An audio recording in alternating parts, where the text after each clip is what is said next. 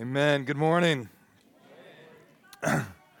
Happy Father's Day. Yes, yes. Um, so I don't know if uh, uh, some of the ladies in the house know it, but fathers actually have special superpowers. Uh, we do. We do. There, there's a question that you ladies like to ask us all of the time, and, and that question is this What are you thinking about? And to which we respond 98% of the time, nothing. And to which you do not believe that this is possible. I'm here to tell you this morning, it's very possible. I understand that inside the mind of a woman, you're thinking about 72 different things simultaneously. You're fixing the world's problems, you're changing diapers, you're doing all of these things. Guys, we are thinking about nothing. And we're not lying to you. I actually read a word. We're going to put this uh, thing on the screen this morning. It's a Latin word. I think it's Latin. And it says this Dolce far niente, the sweetness of doing nothing. I pray that over everybody today. So, whenever you go home and, and ladies, you start asking questions like, well, what do you want to do today? Nothing. nothing. Literally, like, it, that's what we want to do. Nothing, nothing. Oh, well, we could, we could do this. Listen, just leave me alone. Just leave me alone. I don't want to do nothing. I don't want to think about nothing. Nothing. Today's sermon, all about nothing. Okay, Second Timothy chapter 1. I'm going to begin uh, reading with verse 3. Paul's writing this letter to Timothy from a prison cell. He says this to him. Verse 3 Timothy, I thank God for you, the God I serve with a clear conscience, just as my ancestors did. Night and day, I constantly remember you in my prayers. I long to see you again, for I remember your tears as we parted and I will be filled with joy when we are together again. I remember this. I remember your genuine faith. For you share the faith that first filled your grandmother Lois and your mother Eunice. And I know the same faith continues strong in you. This is why I rem- remind you to do this to fan into flames the spiritual gift that God has given you when I laid my hands on you. For God has not given us the spirit of fear and timidity, but of power, love, and of self discipline. So never be ashamed to tell others about our Lord. And don't be ashamed of me either, even though I'm in prison for him. With the strength God gives you, be ready to suffer with me for the sake of the good news. For God saved us and called us to live this holy life and he did this not because we deserved it, but because that was his plan. Not because we deserved it, y'all, but because it was his plan for before the very beginning of time to show us his grace through Christ Jesus. And now he has made all of this plan known to us by the appearing of Christ Jesus, our Savior. He broke the power of death and illustrated the way to life and immortality through the good news. And God chose me to be a preacher, an apostle, and a teacher of this good news. And that's why I'm suffering. Do you catch that? All of this really amazing good news, and that's why I'm suffering here in this prison, because I'm not ashamed of it. For I know the one in whom I trust. Let me say that one more time. I'm not ashamed of it. Why? for I know the one in whom I trust. I just want to kind of fan the flame a little bit this morning. Is that all right? No matter where you find yourself, I, I, I find this about fire that different types of fire need different types of fanning, right? If you're, if you're just out there and you're, you're Boy Scouting it in the woods and you're trying to make this fire, you just, just a little bit, just a little bit. But it, it, sometimes you're out there and it's just pouring rain, and you need you just need a whole gust of wind to get that fire going. So there's different types of winds that you might need wherever you're at this morning. If you just feel like your flame is just barely holding on, whatever it is, that we would just kind of fan that flame this morning. Does it sound good? Okay, so a long time ago, my grandma told me this story. Uh, I told it to my father, and I think it's a story like from, from her parents. Um, so this this goes back, you know, early 1900s. You got the uh, uh, World War, the Depression. All of these things are happening, and uh, they're here in this area. And Holden Beach at the time is becoming Holden Beach of what it is. You know, there's no bridge, none of that stuff. And um, back in the day, she tells the story that you could actually buy an acre of land at Holden Beach for $500. Come on, somebody. $500 for an acre on the beach. You know, I'm like, that is a good investment, Grandma. You need to get, the, get that land. Um, but the thing is, she, she goes on to say nobody wanted to buy it. And the reason why nobody wanted to buy the land is because you couldn't grow your garden on it. I'm like, you, you, know, for some tomatoes and some grapes, you know, you just you couldn't grow those things. there was the wrong type of soil. And, and, and to, to their defense, you know, back in those times, you know, $500 was a good deal of money. And, you know, you, you, got, you got the depression, you got the war, and people were just trying to survive. They were just trying to make it. And so buying this land just did not seem like a good investment, especially when you're in survival mode, especially when you're just trying to feed your kids, right? And, and I, I, thought about that story quite a bit through the years, and, and I thought how through these last few years, it really feels like in a lot of ways, a lot of people are just in survival mode. You know, we kind of went through COVID and things got flipped upside down, and and there was, there was just all this pruning that was taking place. And a lot of us kind of got into this survival mode of just like, I'm just trying to make it. Does anybody know what I'm talking about? Anybody in the room have the slightest idea what I'm talking about? Like, if we could just make it, we could just hold on. And then we kind of started getting out of this mode. But at the same time, there's this thing in our hearts that's like, well, what if it happens again? We, we went through ups and downs, and I don't know, and, and there's all this talk of the economy and the war and all these things. So we're just trying to survive. And here's the thing during all these processes, whenever you find yourself in the survival mode, your vision starts to grow dim. The vision of what you think is possible the vision of what God told you is possible, the vision of what could be and should be, all of a sudden starts to grow dim because all of these circumstances and all of these things around us begin to say, no, no, no, this couldn't happen, or, or it's happened before and it'll happen again. So, so we kind of get into this mode of like, okay, well, I just gotta, just got to survive. I got to survive. And, and, and I thought about the story, I thought about this other letter that God wrote to his people. Uh, many of you know it. We know Jeremiah 29. It's this letter to the people, and uh, we, we love the part about the plans I have for you to prosper you, a hope and a future. But we forget that the context of that letter is written to a people uh, that have been hauled away into slavery, right? And, and the context of that letter, God is saying, listen, go ahead and plant your gardens here. Plant vineyards, build houses, get married, get ready, because you're going to be here for a while. And no one wants to read this letter. So if you were back there and you were reading Jeremiah 29 11, see, we leave it, we put it on our bumper stickers, we put it in our cars. But the original people that got this letter from God was God, this isn't what we want to hear. You're telling us not only can we just survive in this place, but we're going to thrive in this place that we don't even want to be in. And this is what's going to happen for generations to come. And then I look at this letter Another letter written from Paul to Timothy, this father to son, saying, Listen, all of this that's happening to me, I'm, I'm in prison right now. But I'm the one encouraging you, Timothy, to fan the flame. Like, again, do you catch the irony of that?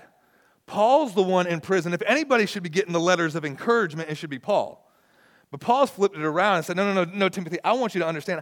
I'm encouraging you, you need to fan this flame. You need to get this in you. Because if you just look at these circumstances that surround us, you, you, you could just try to go into survival mode.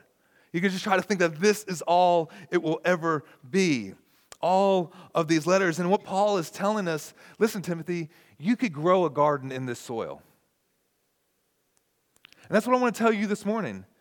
That garden will grow. It may look different than what you have in your mind, but that garden will grow. See, we, we, we shrink back and we look back and we think, oh, like this is all that's possible. And I'm telling you, God's saying, listen, that garden will grow. It's not dependent on the government. It's not dependent on the economy. There's going to be wars. There's going to be rumors of wars. There's going to be all these things. But I'm telling you, that garden will grow. That garden will grow. Vision, it's not just seeing what is, but it's what could be, it's what should be. It's seeing things as God values them. See, sometimes we value things, we say, well, this thing is worthless. And the fact is, we're just saying it's worth less than what God has said it's worth. To say, no, no, there's more. It could be worth more than what we're giving it credit for. Do we have this God sized dream, or are we just basing our dreams on our current circumstances? A letter from a prison a letter to a people in exile. Paul reminding Timothy, listen, just, just fan the flame, fan the flame. And again, I, I love the fact that it's Paul encouraging Timothy. I think about some of the mission trips that I've been on in the past where I go to some of these countries and I think, oh, I'm just going to encourage these people, only to realize like they're the ones that end up encouraging me. I go to these, some of these places, oh, we're going to do this and we're going to bless these kids. And I work with all these orphanages and teaching all these kids English. And at the end of the day, man, those kids gave me far more than I could ever give them. God just has a way of doing that. The gospel has a way of doing that when we fan the flame. I look at Jesus on the cross. I think about that moment where he's given his very life and he stops death itself to say, Hold on, pause. John, behold thy mother, mother, behold thy son. I mean, in, in the midst of all of this, that I'm, I'm, I'm literally saving humanity, I want y'all to know you're going to be all right. And he's just still given, he's given this vision of the future. It doesn't matter. Are we just looking through worldly eyes? Are we looking through kingdom eyes? God, what do you say? What do you want? Help us to get out of this survival mode. So I want to give you a few things this morning to get us back to this God sized vision of what could be, what should be. First thing he says to Timothy is listen, I remember a few things. I remember the tears in your eyes when we parted ways. Have you ever been around someone and you just see it in their eyes when they care for you? You can just see it, just man, that person just genuinely cared for me. That person just genuinely loves me. You could see it in their eyes. They, I remember, I think it's John Maxwell that says, people will remember how you make them feel long after what it is that you've told them. It's this feeling that, that the people have like, this is how they make me feel. And Paul's saying, listen, even in this state that I'm in, I'm in this prison, but I remember the tears in your eyes. I remember the emotions. I remember the empathy. I remember the excitement. I remember the good times, and I remember the bad times. I think about the verse where it just says, and Jesus wept, knowing good well in just a couple minutes there's going to be resurrection. And he still, he just wept. And the writer, this was such an important moment that he put it down. Like, no, no, he wept. Sometimes you just got to have somebody to cry with. Someone, someone who's just, no, no, when, you, when we're apart, I feel it. When we have to go, like, I just want you to know, I just want you in my life. I'm grateful for you. I love you. A little something for the dads. Tell your kids you love them. I know we say that we, we, we, we show it every day when we work really hard and we, we do all of these things, we, we pay all the bills, but you got to say it. Come on, somebody. Are y'all alive this morning? You got to say it. Say the words. Tell your spouse, tell your wife, you know what? I love you. I love you. I'm thinking about you. I'm doing this men's group right now. And I, invited this group of guys, there's 10 of us, and we meet at my house once a month. And each one of them, whenever I, I told them about this group, they didn't know all of the things. They're going to have to read all these books and do all of this work. But to each one of them, even before I told them all the things you had to do, I went to them and I said this I said, Garrett, I want you. I want you in this group. And you know what? Every single one of them said yes, even before they knew they were saying yes too. Because it was just something about someone saying, I want you.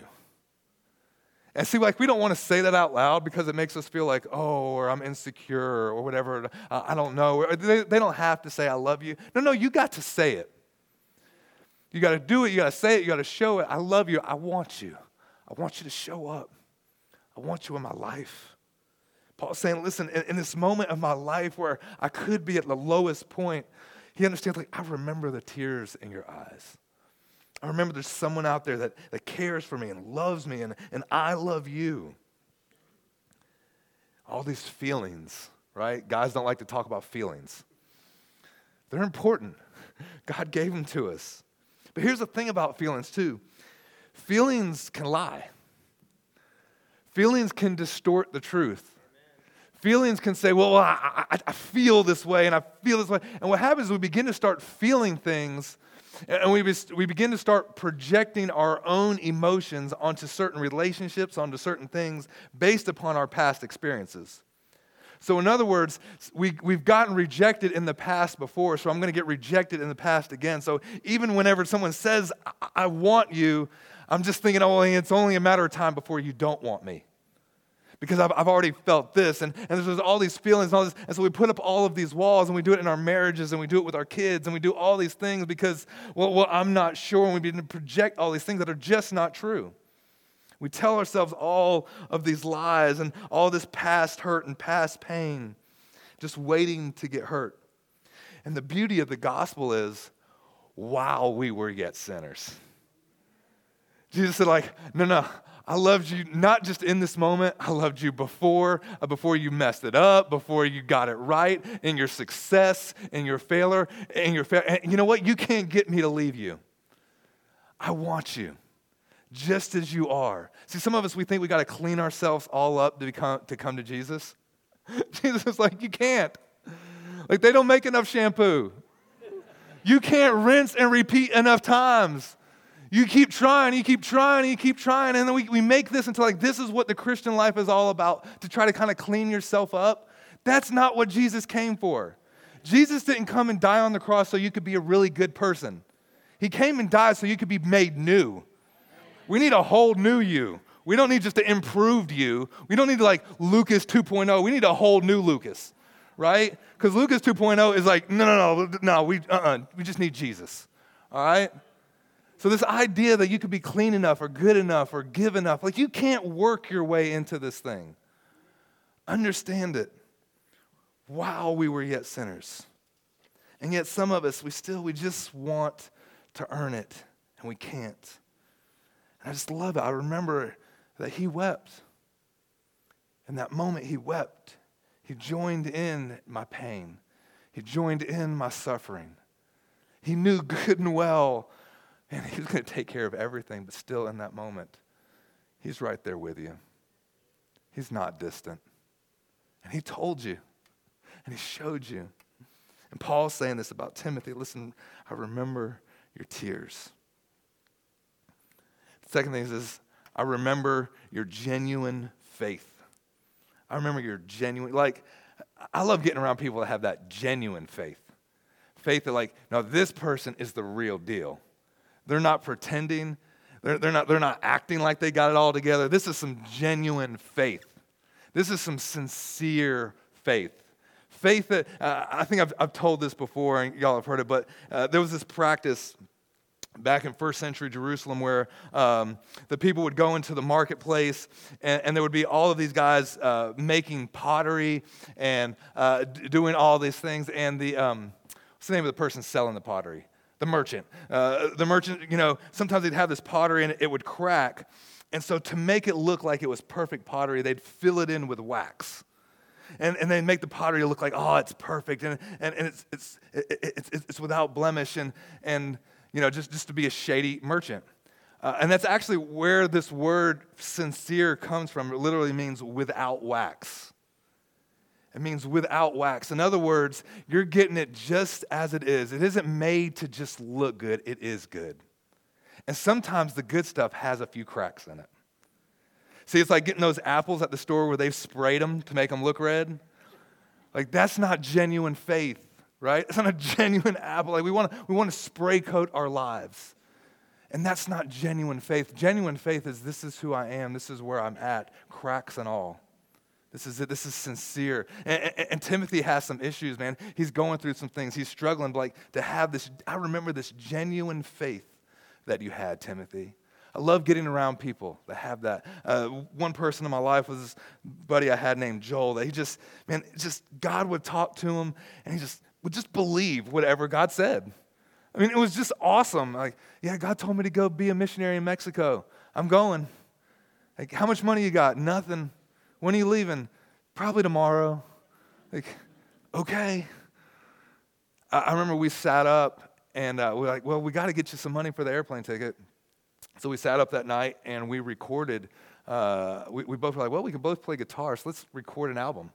Uh, yes, that's what you do at 1 o'clock in the morning. We did. We recorded an album. We recorded five songs. And then we uh, went into the church and we made all these duplicates of these things that they used to have called CDs and um, duplicate them all, and we were selling them all for like five bucks a piece, right? And, we made like a hundred bucks.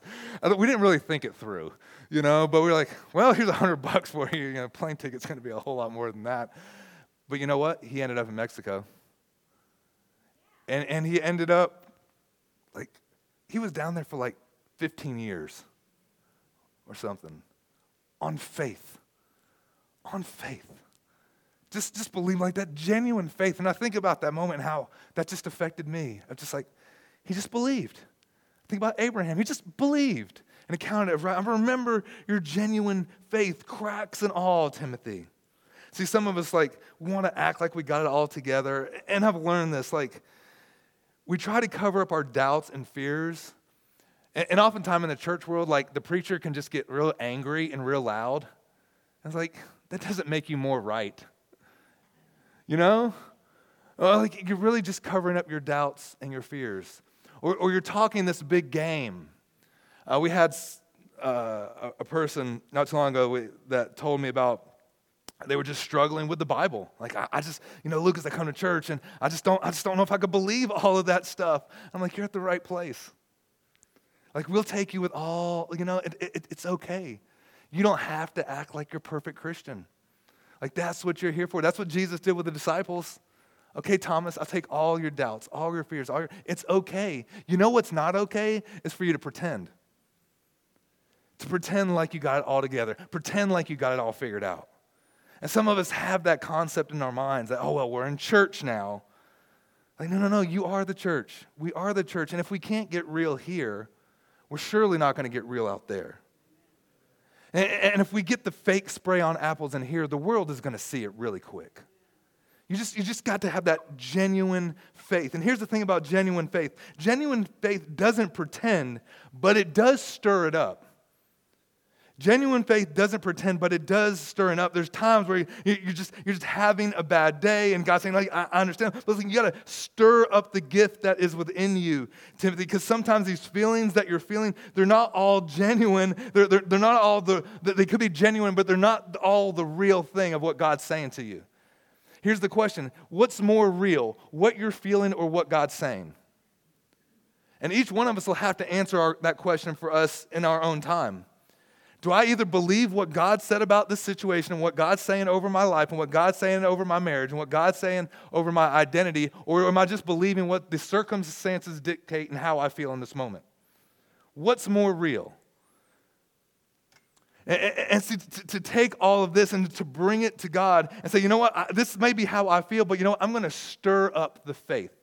I'm going to stir up what I believe is possible. Why? Because I know who the one who my faith is in. I know the one who my faith is in. Now, this is really tricky because when we start doing this, it can feel fake. When you start stirring up the gift, it's like, well, I feel this way, but now I feel like I'm starting to be fake because this isn't how I feel. But no, no, the truth is you're actually entering into the truth of God. Okay, God, I don't feel it, but if this is what you said, your truth overrides my feelings. And so I'm going to press into that until all of a sudden my body, will, mind, and emotions lines up with your word. See, that's a big difference between being fake and pressing in and stirring up. Come on, somebody. I'm teaching better than you're saying amen. I will start amening myself if y'all don't. Jesus did it in Revelations. He did it. He's like, hey, and all the churches say, what? No, amen. I'll amen myself. I'll do it. Come on.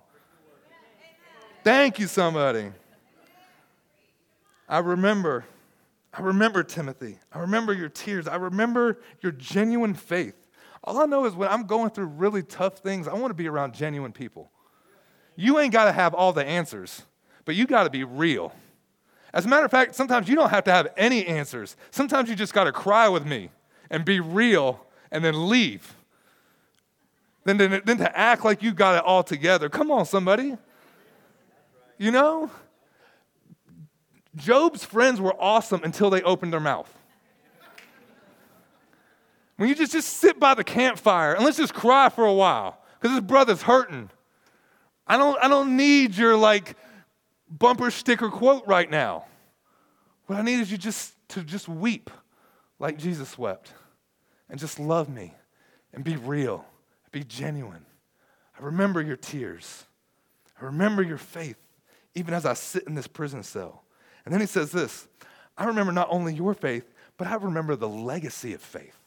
I remember what was in your grandmother, and I remember what was in your mother. I remember all, all of this that's been brought down and put into you, Timothy.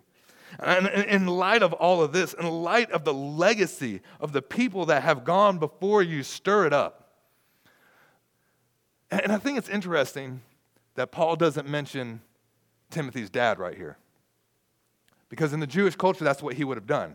He said, I would remember your dad. I would remember your. But he doesn't do that. So we don't know what happens to, to, to, Timothy's dad. There's only one portion of scripture that tells us that Timothy's dad was actually a Gentile, not a Jew. So, so we, have, we, have, we have this guy, he's, half Jew, half Gentile, he's kind of living in this world, and, and, he's not sure there's this timidity about him. We're not sure what happened. Is his dad present? Is his dad not present? Has there been a tragedy? Did he just leave? We don't know. But this we do know that, listen, there are people that sacrifice for you to get to where you're at, Timothy. It was your mama, it was your grandmama. And even if your dad's not in the picture, I guarantee you this those women work twice as hard for you to get to where you're at.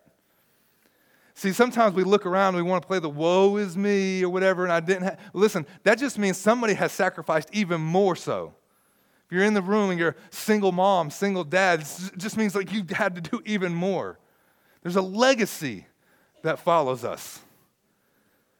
Nobody, no matter how successful they are, has gotten to where they've gotten to on their own. Nobody. Zero. There's not one person in all of humanity that we look at them and there's like, oh man, Jeff Bezos, man, he started Amazon. It wasn't just him. Steve Jobs was not that awesome. I'm telling you, all these people, like, I'm telling you, behind the scenes, there is a legacy of people working, fanning the flame. And here's the implied thing. Paul doesn't directly say it, but he says, listen, all, all of these things, uh, Timothy, fan the flame because, like, if you don't, the warning is that fire can go out. If you don't remember, if you don't remember all of this, that you've gone through, all of this that, that's happened, like that fire can go out. It, it, it can't, if you, if you don't feed it, it's gonna, it's, it's gonna grow cold. Don't let your love grow cold. Because cold love produces fear. Cold love produces timidity. Cold love produces powerlessness. Cold love produces a life that's not disciplined. You've got to fan it. You've got to fan it into flame even when you don't feel like it. Even when all these things could have gotten wrong. And that's why, even from the prison cell, I'm fanning your flame. And as I'm fanning your flame, mine's even growing more. And look at, look at what we're reading. As Paul is doing this from this prison cell, look at the impact that he's still having today. Why? Because he chose not to just look at his present circumstances. He chose not to just be in survival mode, but he chose, you know what? It, it may look a certain way, but I'm going I'm going to keep encouraging.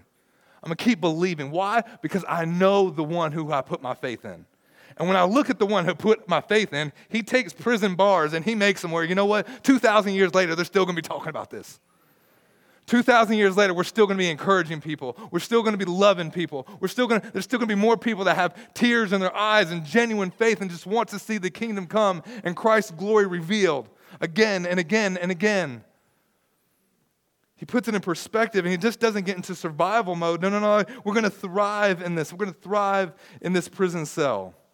Remember the tears. Remember the genuine faith. Remember the legacy. And, as I do this, as I preach to you, Timothy, as I, I teach to you, as I keep doing all of this good news, that's why I'm in jail. Like some of us, we, are like, well, I try to do all this good stuff, and every time I try to do something good, something bad happens. You do realize we have an enemy, right? And all the good stuff that you do, he is attacking you. He doesn't like the fact that you're doing things of the kingdom. And, so, yeah, there's going to be some prison cells. There's going to be some bad days. There's going to be some times in your life where there's some crosses and it feels like everything is going wrong. There's going to be some times where you've got to fan the flame. All of this is happening because of the gospel, because of the good news, which is interesting because this is Paul. He was never put in prison for beating Christians. He was never put in, Christian, in prison for persecuting and all of these bad things that he did. No, no, he was actually encouraged to do all those things. But his life ended up in prison when he started doing the good news. That is the good news that Jesus has called us into and called us to preach. Go and make disciples and preach this good news and recognize when you do preach this good news, you're going to get persecuted. They're going to say all manners of evil against you. There's going to be some bad days. There's going to be some times where, if you're not careful, your love can grow cold, so you've got to fan that flame. Because it's the outworking of this world that we live in. And I'm here to tell you, like, I know it doesn't, I don't even want to say that. I remember thinking years ago, hearing the preachers preach and saying, you know, like, uh, the persecution of the church in America. And I remember just thinking how far fetched of an idea that was. It's growing closer and closer. Uh, even now, you can flip on TV, and, and any television you show, they make Christians look like complete idiots. Uh, and, and, and, I'm telling you, it's, it's not just this casual thing. No, no, it's on purpose. I actually read this interview or this thing, one of these producers, uh, his name is Dick Wolf. He did all of the um, what, Law and Order, all that all this, all these really FBI, FBI, Most Wanted, like all these, like produced all of these things. And if you watch every one of them, Christians are idiots because he doesn't believe. And for him, this is his experience, but he's taking that one belief and that one idea and he's influencing millions and millions of people. Until we grow up and we have this, all of a sudden, now we have this culture where to be a Christian means you're an idiot. It means, well, like, oh, you have nothing to do with science and you're just people of faith or whatever. Like, are you serious? That's so far from the gospel. So far from what Jesus says in the gospel and what we believe. And yet, we're moving in that direction. And so, what happens when the day comes where you can get persecuted for your faith? Do you have strong roots that go down deep? That no matter what happens, Jesus, they put me in prison, I believe. And not only do I just believe, but I could thrive in this prison cell. My garden can grow in this soil your garden can grow in that soil. Whatever it is, whatever you're facing, I'm here to tell you your garden can grow in that soil. So plant vineyards, plant houses, do these things, enlarge your territory. God is working even when it doesn't seem like it. Let's all stand to our feet.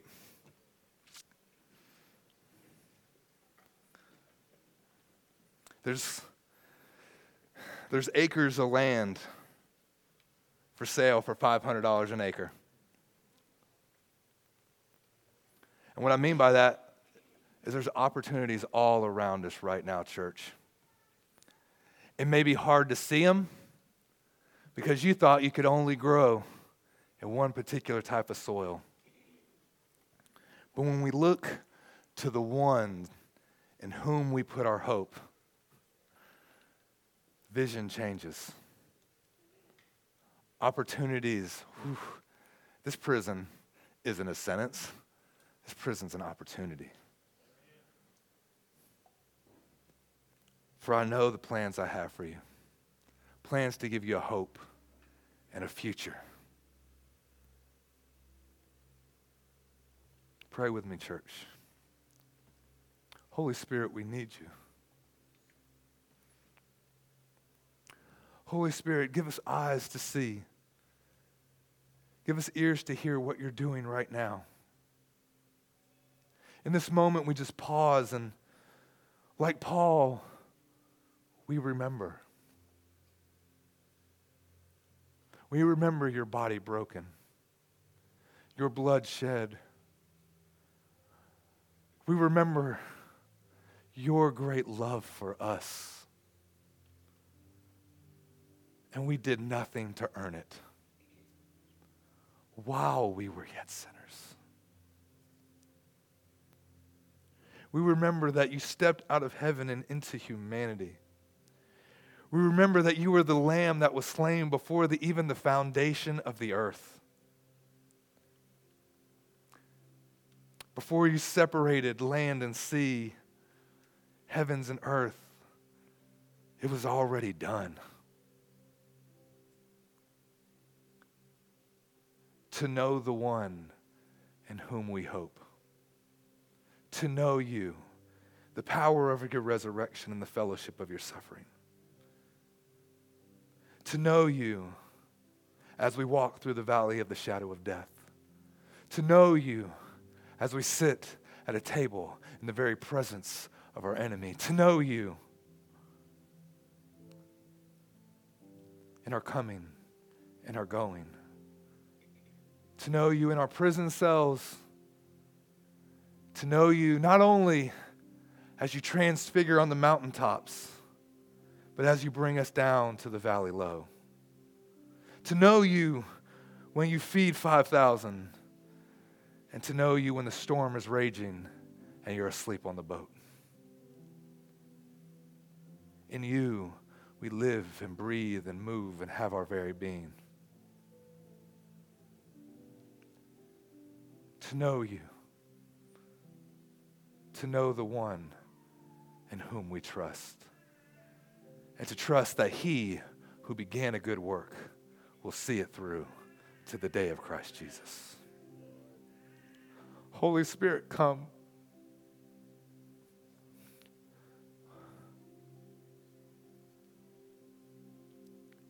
Holy Spirit, move. Jesus, we just need you.